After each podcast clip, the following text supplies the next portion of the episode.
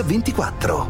La storia. All'alba di quel giorno il cielo era già limpidissimo e con il passare delle ore ha preso un colore blu intenso che è rimasto fino al tramonto.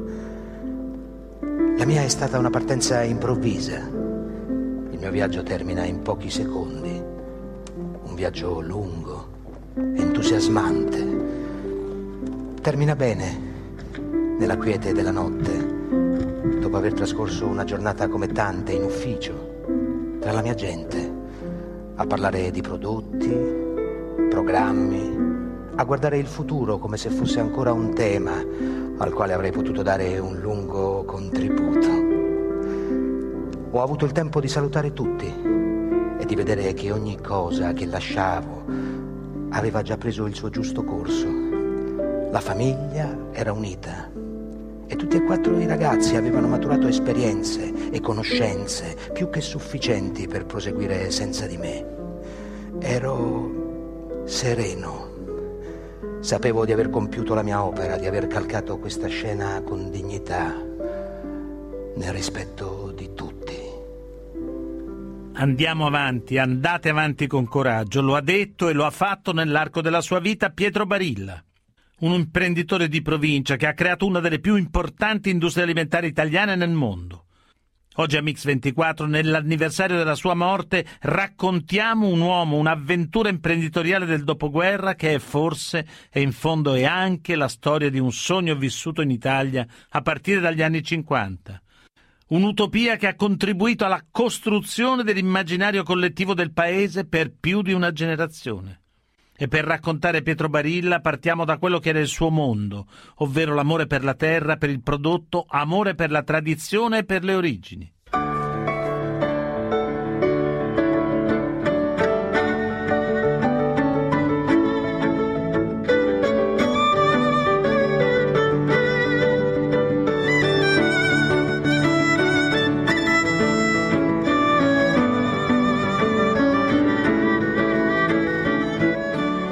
Pietro Barilla è stato di sicuro un imprenditore coraggioso e caparbio.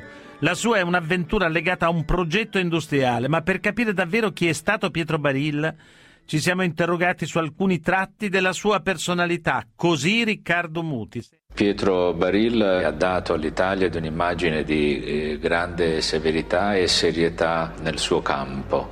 Però la cosa straordinaria che forse non si conosce abbastanza è stata la grande ammirazione che Pietro Barilla ha avuto per gli uomini e le donne di cultura, per un uomo che era legato molto alla sua industria. Avere questa apertura verso il mondo della cultura ne faceva uno dei soggetti che oggi vorremmo avere tanto nel nostro paese e che mancano. Infatti una delle sofferenze del mondo della cultura in Italia dipende proprio dalla mancanza di questi uomini illuminati che hanno visto quanto l'arte e la cultura in genere fosse importante. Una grande passione per l'arte e la cultura in generale che si trasferisce nel suo modo di fare impresa.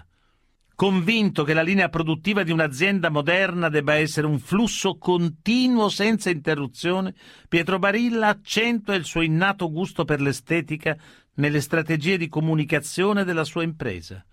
Siamo negli anni 50 e nasce il connubio con una grandissima artista di quel momento, Mina. È inutile parlare ancora di tutte queste cose. Tutte queste cose. La nostra situazione non ha una via. Cerca un altro argomento. Conversazione inutile parlare ancora non. C'è la soluzione, ma quante volte hai già tentato? C'è un gran poco in voi e Barilla la rivela. Da Dario Fo ad Albertazzi, da Mina a Fellini, Pietro Barilla affida ai grandi artisti l'interpretazione di un linguaggio globale. Parole, musica, gesti che promuovono un prodotto moderno ma essenziale allo stesso tempo. Ma com'è nato il marchio Barilla? Cosa c'è dietro quella comunicazione curata nei minimi dettagli e così all'avanguardia da influire sul costume di generazioni di italiani?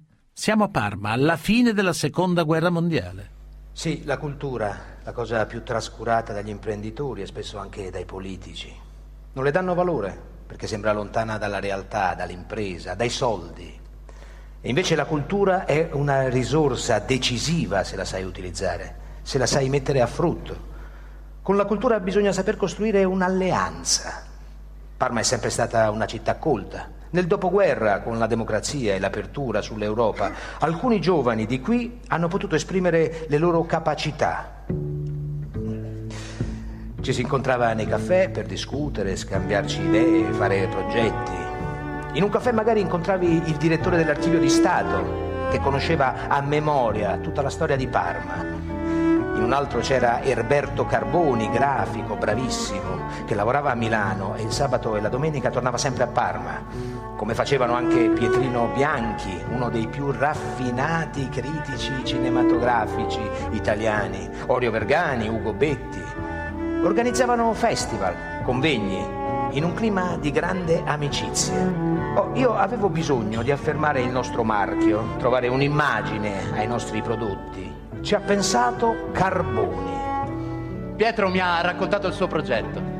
Io gli ho proposto delle nuove confezioni per la pasta e alcune immagini pubblicitarie. Cercavamo qualcosa di rigoroso, di essenziale. Ho disegnato un cucchiaio e una forchetta, bianchi su sfondo azzurro. In mezzo solo due spaghetti e una farfalla. Un rigatone, due penne. Nient'altro. Bellissimo. E per un catalogo ho messo in copertina 3 zuppiere stilizzate e un cucchiaio da cucina.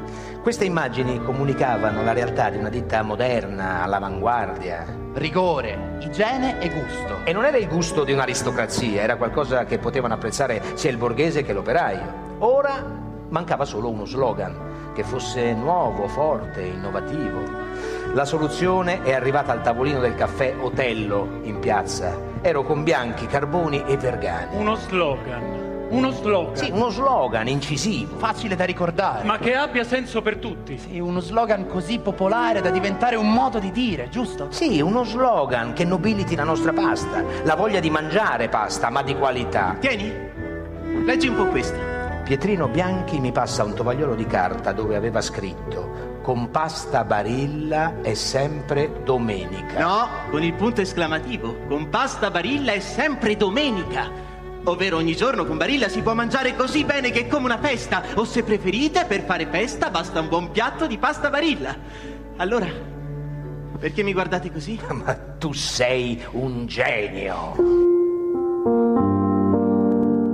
La storia di Pietro Barilla ha inizio più di un secolo fa a Parma, città di acqua e mulini, circondata da valli coltivati a frumento. Un luogo che sembra creato apposta per eccellere nella produzione del pane e della pasta. È a Parma, su uno dei tanti forni della città, che compare per la prima volta il nome Barilla. E solo il 1877 e Pietro Barilla Senior apre un negozio di pane e pasta.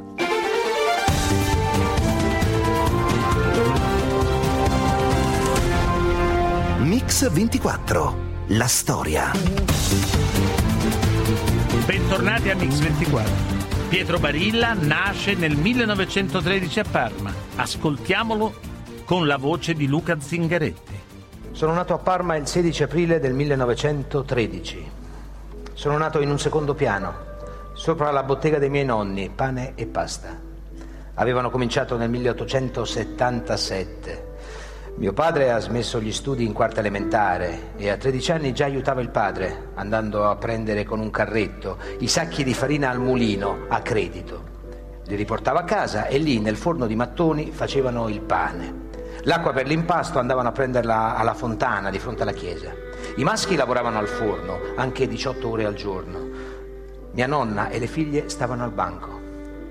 Dopo qualche anno sono riusciti a comprare un torchietto di legno che faceva 50 kg di pasta al giorno.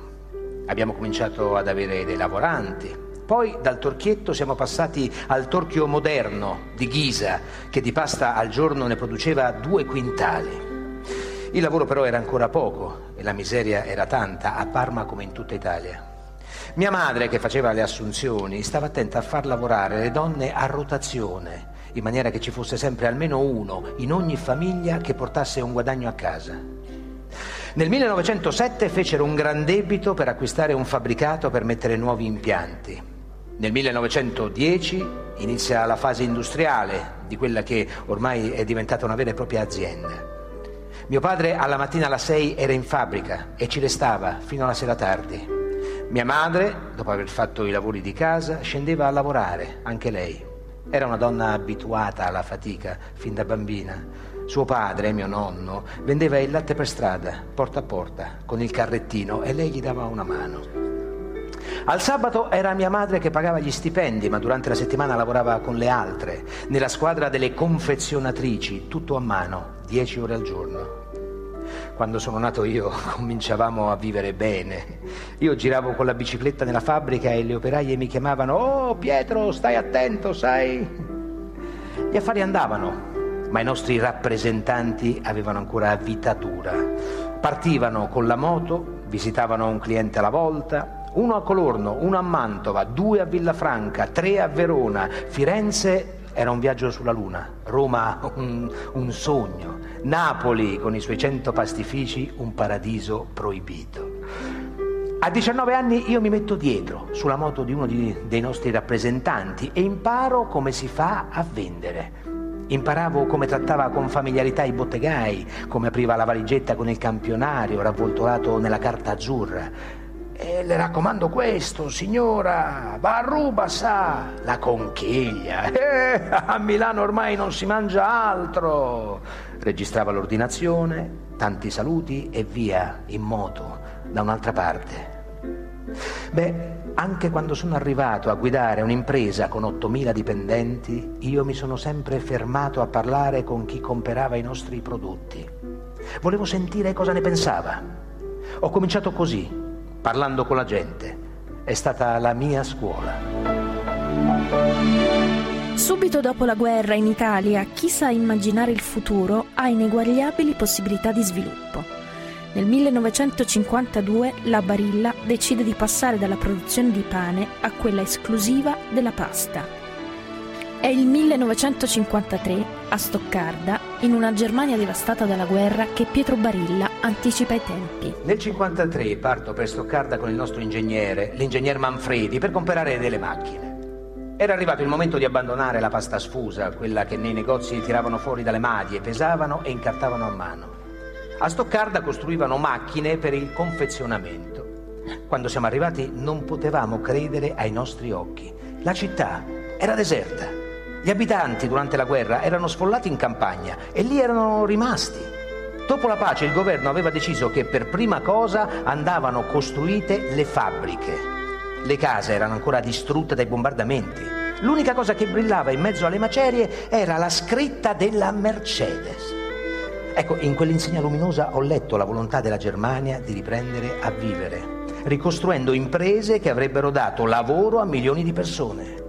Ed è stato allora che mi sono convinto che i nuovi macchinari li dovevamo sicuramente comprare lì, in Germania.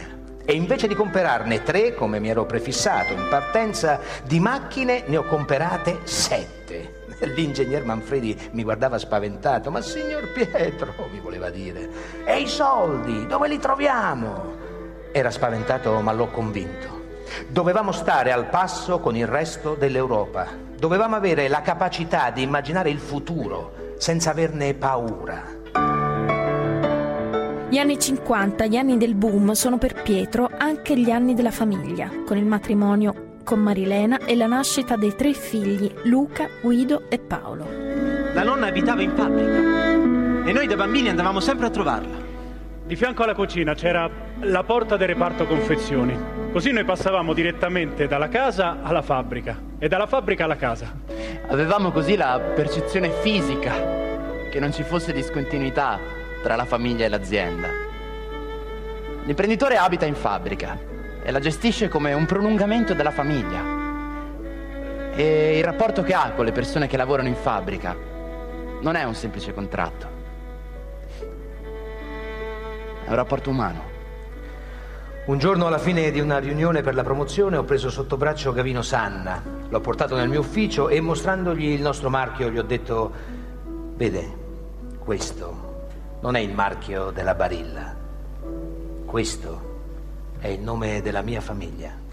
Ma gli anni 60 sono difficili. L'investimento per la costruzione del nuovo stabilimento a Pedrignano risulta troppo onerosa. La situazione sociale nel paese si aggrava e i due fratelli, Pietro e Gianni Barilla, cedono alla concorrenza internazionale. È il 1971 e la Barilla diventa americana. I fratelli cedono all'offerta della Grace. Senta, dottor Barilla, lei ha sviluppato molto la sua azienda, ma poi in un momento difficile l'ha abbandonata. Sì. Perché? Lì c'è stata una storia di due fratelli che hanno collaborato intensamente dal 45, perché al 47 morì nostro padre, ma era già malato, quindi al 45. Mio fratello aveva 4 anni di meno, quindi dovette subire la mia leadership. Mia leadership, perché anche io venivo da esperienza, ero più forte, avevo fatto le vendite, quindi avevo un certo mestieraccio. Ma abbandonata perché poi? Dunque, dopo 25 anni, quindi dal 47 al 70, nella crescita è venuto anche un logoramento, anche caratterologico, un po' ci siamo anche un po' logorati. Aggiungasi che nel 79 ci iniziò il periodo politico degli anni gli anni di piombo, quindi questo creò ancora più incertezza e più insicurezza. Qualcuno dice: Barilla è fuggito quando andavano male le cose e è tornato adesso che vanno bene. Lei cosa risponde? Accetto questo, perché io ho una mia spiegazione interna. Questo ritorno nell'azienda lo considero un punto importante della mia vita. Gianni Barilla, che per anni ha affiancato Pietro, si ritira e tra i fratelli si crea una profonda frattura. Pietro rimane solo, inizia a sognare subito, il minuto dopo la cessione. Gli americani volevano essere pagati subito, cash. Sono andato a parlare personalmente con Enrico Cuccia, il presidente di Mediobanca, per chiedergli un intervento finanziario che mi aiutasse a riprendere l'azienda. E lui mi ha detto: ma cavalier Barilla, ho visto i conti, i numeri, non ne vale la pena. Ho cercato di convincerlo, chiedendogli di venire a Parma a vedere di persona il nuovo stabilimento. Guardi che è una cosa straordinaria, unica al mondo. Io ragionavo da imprenditore, da produttore che sa valutare un'impresa guardandone gli impianti. Pensavo che se lui avesse visto fisicamente lo stabilimento avrebbe capito quali erano le potenzialità della nostra impresa. Ma lui mi ha risposto di no. No, cavalier Barilla, non vengo con lei, non li vedo gli stabilimenti, non mi interessa, non lo capisco, ho un altro punto di vista, vedo solo le cifre, la sua è una partita persa. Spaghetti, pollo, insalatina, una tazzina di caffè. Passano 8 lunghi anni e poi, finalmente, grazie alla sua tenacia, Pietro torna alla guida dell'azienda. È un momento storico e lo ricorda per noi Gino Zoni, che era proprio lì a Pedrignano, nello stabilimento della pasta. Finalmente venne data la notizia. Il signor Pietro ha ricomprato la Barilla. In tutti noi ci fu grande emozione. La cosa che ci colpì fu il modo in cui il signor Pietro si presentò. Non fece un'assemblea plenaria, ma a piccoli gruppi ci invitò negli uffici di presidenza, perché ci voleva conoscere personalmente. Ci spiegò le ragioni del suo rientro, in modo semplice, quasi a volersi scusare per averci lasciato tutto quel tempo. Poi ci disse del suo desiderio di voler rilanciare la Barilla e chiese a noi di mettere tutta l'energia e la passione di cui eravamo capaci, perché lui ci stava mettendo tutto quello che aveva. Ci disse parole di grande incoraggiamento e ottimismo, parole che da tempo non sentivamo.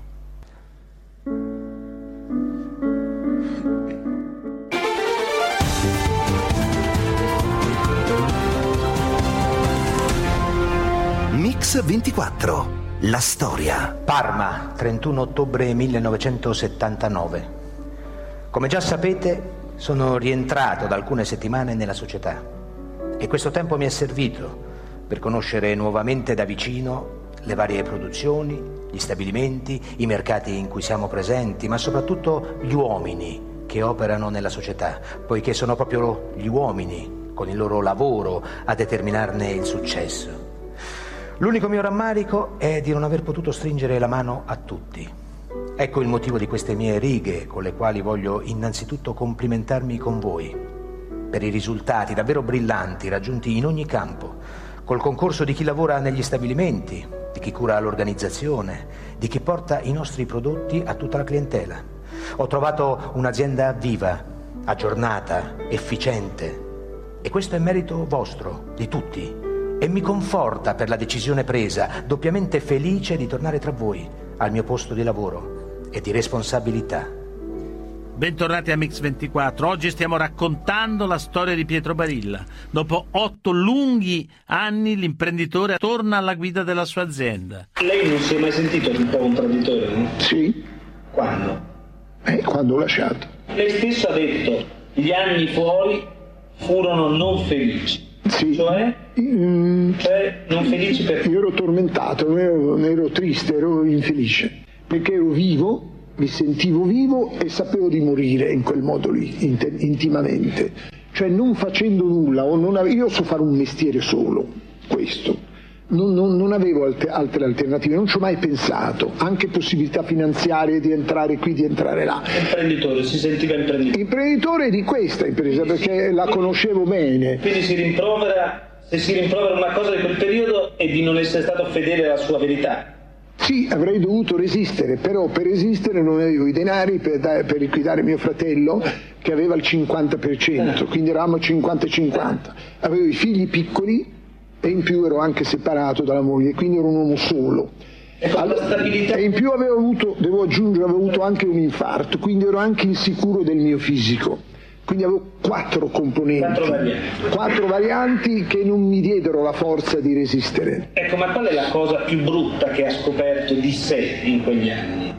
È quello di aver abbandonato il campo. È una qualità imprevista invece che ha scoperto di avere? Il ritorno, il desiderio di ritornare e la forza faticosissima di ritornare, perché io ho ricevuto almeno da 5 banche un no. Tristezza, paura, nostalgia, sono questi i sentimenti di Pietro Barilla nel periodo in cui è stato lontano dalla sua azienda. Al suo rientro la sua strategia imprenditoriale riparte dalle radici. Da Parma, dove è cresciuto, ma allo stesso tempo resta aperto all'influenza del mondo e ancora una volta al fascino dell'arte. Un giorno alla fine di una riunione per la promozione ho preso sotto braccio Gavino Sanna, l'ho portato nel mio ufficio e mostrandogli il nostro marchio gli ho detto: vede, questo non è il marchio della Barilla, questo è il nome della mia famiglia. È tutto vero, successe proprio così, ma in quella frase così apparentemente semplice io avevo letto un grandissimo orgoglio, una grandissima passione ed un grande rispetto per tutti quelli che avrebbero lavorato con lui e per lui. Ed io ne feci tesoro e ho portato tutto questo con me per tutti gli anni che ho potuto lavorare per lui. E questo mi ha permesso alla fine di scrivere un capitolo assolutamente straordinario della pubblicità italiana, dove c'è Barilla, c'è casa. Pietro Barilla arruola il grande pubblicitario Gavino Sanna e poi Federico Fellini per uno spot che resta nella storia del cinema italiano.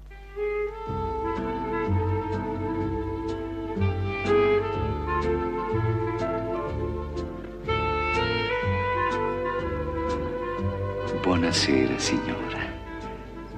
Dottore, vorrei permettermi di suggerire consommé d'Orléans, potage soissonnaise o crêpe beurrée, bouchée à la gauloise, dartois à la reine, marmite lyonnaise, soupe Colbert, gelée de bouillon, bouillon royal, crêpe valesca alla sauce supreme. Rigatoni. Ah! E noi come un eco rispondiamo Barilla. Barilla. Barilla.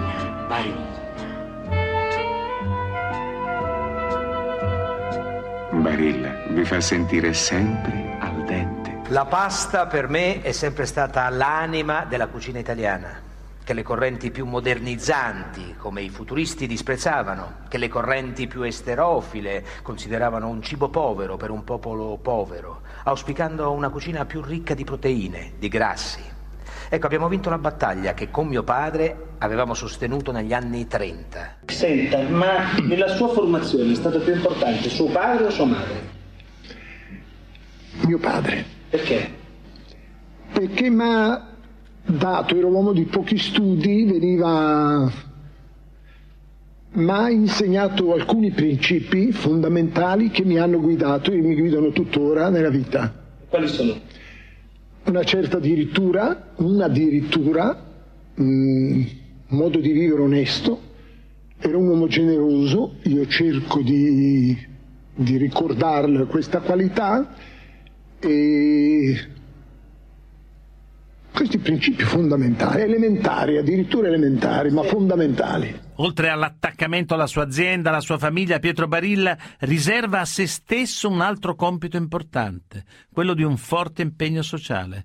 E di questo è testimone padre Paolino Quattrocchi, monaco benedettino, amico di vecchia data di Pietro Barilla. Ascoltiamolo nell'interpretazione di Alessio Boni. Con Pietro Barilla ci conoscevamo già alcuni anni prima della guerra. Insieme con la sua mamma, la signora Virginia, e con un gruppo di amici, lo vedevo spesso la domenica in San Giovanni sotto il mio pulpito alla messa del mezzogiorno. Qualche volta ebbi anche l'occasione di confessarlo con altri suoi amici in occasione delle grandi solennità. Sì, ma si trattava semplicemente di conoscenza. Lui sapeva che io ero padre Paolino e io sapevo che lui era Pietro Barilla. Ma la conoscenza cominciò a convertirsi in amicizia che andò crescendo con gli anni verso la fine della guerra e soprattutto nell'immediato dopoguerra. Ricordo con precisione tra l'agosto e il settembre del 1944. Riccardo Barilla, suo padre, venne preso in ostaggio dai partigiani. Io, coinvolto da tempo negli alti vertici delle resistenze, a diretto contatto con il generale Cadorna, in quei giorni ero ricoverato all'ospedale maggiore di Parma. Pietro, che era al corrente delle mie amicizie pericolose, venne subito da me per chiedermi che mi interessassi per il riscatto di suo padre. Da allora cominciammo a frequentarci, benché con cautela, mentre io ottenni di essere nominato cappellano delle carceri. E fu così che, nelle tragiche giornate delle rappresaglie e delle epurazioni, un mattino mi imbattei in uno dei corridoi del carcere di San Francesco con un gruppetto di detenuti eccellenti arrestati in attesa di accertamenti di un presunto collaborazionismo. Mi feci io pure garante per loro, che ottennero la liberazione di lì a qualche giorno. Da questi eventi nacque un rapporto di amicizia vera, che con Pietro assunse un carattere, sempre molto riservato, di fraterna stima e solidarietà. Per un patto sottinteso, anche se non scritto né formulato, ciascuno dava o chiedeva all'altro senza riserve, così. E così avvenne che fu lui che mi volle a benedire le sue nozze, lui che mi chiamò a battezzare i suoi figlioli.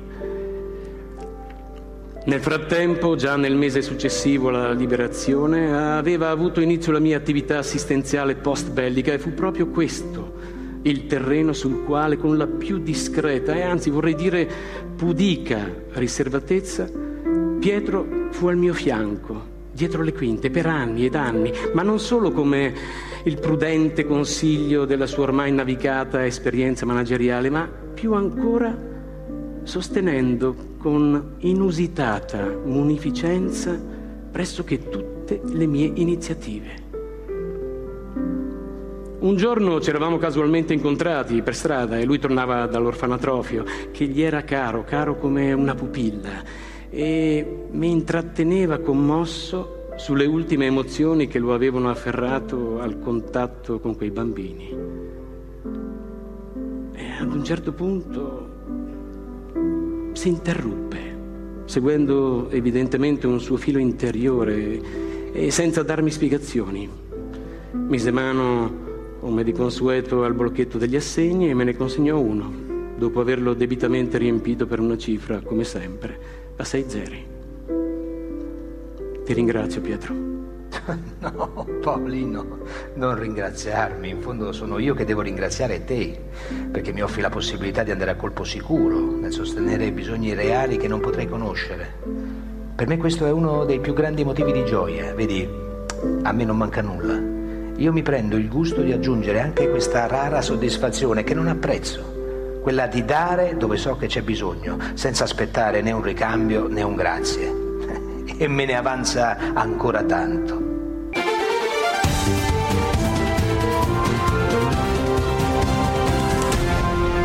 Mix 24, la storia.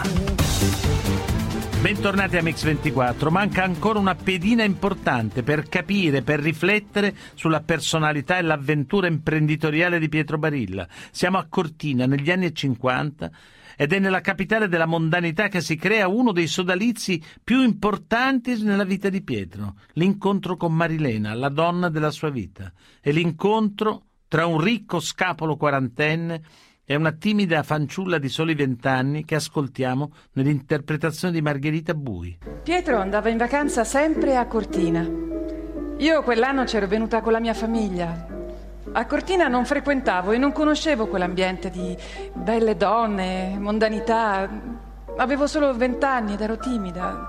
E in effetti a Cortina, è vero, io ero circondato dalle più belle donne d'Italia. Erano donne ricche, famose, importanti. Io mi sentivo insignificante di fronte a loro. Ma sbagliava, e sbagliava di grosso. Lui diceva che gli piaceva la mia freschezza. Il fascino della freschezza. Io ero ancora una ragazzina ingenua quando ci siamo conosciuti. Lui era un uomo di 43 anni. L'ingenuità, ecco, lei non capiva che il suo fascino stava proprio nella sua ingenuità. Io lo guardavo con gli occhi incantati, ma avevo paura di non essere all'altezza. Non poteva capire che cosa prova un uomo ad amare ed essere amato da una donna così giovane, candida. Il piacere di poterle insegnare tante cose, di poter essere in qualche modo anche il suo maestro. Per me il piacere più grande era di poter restare sola con te, noi due da soli, a parlarci, a raccontarci i nostri pensieri più intimi. Forse non sono riuscita neanche a fartelo capire. Forse per colpa della mia timidezza, forse perché sono così chiusa di carattere, introversa. Ed ero anche un po' intimidita da te, perché avevi una personalità forte, prorompente. Tu eri estroverso, tu ami la gente, parli con tutti, sei curioso, sei interessato a tutto. Sei capace di entusiasmarti assaggiando prelibatezze nel più raffinato ristorante del mondo, ma sei altrettanto felice se mangi pane e formaggio seduto sui gradini di casa. Tu sei attratto, sei incredibilmente attratto dalla vita, dal bello della vita e dagli esseri umani. Li capisci, comunichi con loro. Ma ti ricordi quella volta a New York? Nei grattacieli c'è sempre un inserviente dentro gli ascensori che ti accompagna. E quando salivamo, scendevamo da un grattacielo, passavamo sempre almeno un paio di minuti con l'uomo dell'ascensore. Tu che facevi?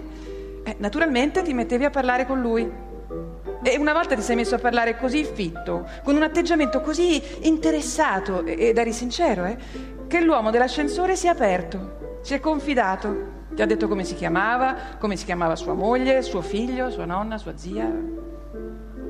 E quella volta che dovevamo andare a Parigi con un aereo che poi all'ultimo momento non è partito e così siamo andati in treno? Io ero felice perché pensavo, ora finalmente, in treno da Milano a Parigi, siamo tranquilli, noi due soli, senza nessuno che ci disturba. Che bellezza! Finalmente chiacchieriamo, parliamo, leggiamo i giornali, solo noi due. noi due da soli. Saliamo sul treno e chi c'era? Un tuo amico, un imprenditore, ora non mi ricordo bene neanche chi, ma comunque ha fatto tutto il viaggio seduto vicino a te. Tutto il viaggio, Milano-Parigi. E avete parlato fitto tutto il tempo. Beh, non siamo rimasti soli neanche un minuto. Non devi illuderti, non ti farai. Pietro Barilla muore il 16 settembre del 1993 all'età di 80 anni. Alla sua morte l'azienda passa ai figli Luca e Guido, già da diversi anni vicepresidenti. Abbiamo cercato di raccontare la storia di un'azienda, ma soprattutto la storia di un uomo del suo tempo che spesso ha giocato di anticipo per vincere le sfide degli anni del dopoguerra e poi la crisi degli anni 70. Non si è mai fermato Pietro Barilla. Forse oggi, nell'interpretare per poi anticipare e cavalcare gli eventi come era abituato a fare, direbbe così. Prima di finire io veramente vorrei dirvi ancora una cosa che riguarda l'oggi, il vostro oggi. Io ho vissuto il dopoguerra, quello della fame, della devastazione, e fino a poco tempo fa pensavo che quei tempi fossero finiti per sempre. Devo dirvi però che il dopoguerra è tornato ed è oggi. Allora, 60 anni fa, bisognava ricostruire tutto, ma era più facile perché nessuno aveva nulla. Oggi i ricchi sono sempre più ricchi e i poveri aumentano e diventano sempre più poveri perché non c'è lavoro. Non c'è coesione, non c'è amicizia, non c'è stima reciproca. Non c'è la politica che crea le condizioni del fare. Le persone si guardano ma non si vedono, si parlano ma non si capiscono. Nel nostro paese non c'è più gioia perché non c'è più vita. Non c'è ricchezza perché non c'è giustizia sociale. Bisogna invertire la tendenza che ci sta portando verso il nulla. Innanzitutto bisogna dichiarare morta la politica delle parole per far nascere la politica dei fatti, la politica del fare per creare giustizia e per arrivare ad una nuova, equa, moderna redistribuzione del reddito che ridia la speranza, soprattutto ai giovani. Bisogna abbattere la finanza di carta, che è fine a se stessa e uccide le persone e le imprese. Dobbiamo essere liberi, liberi di fare. E voi che cosa state facendo?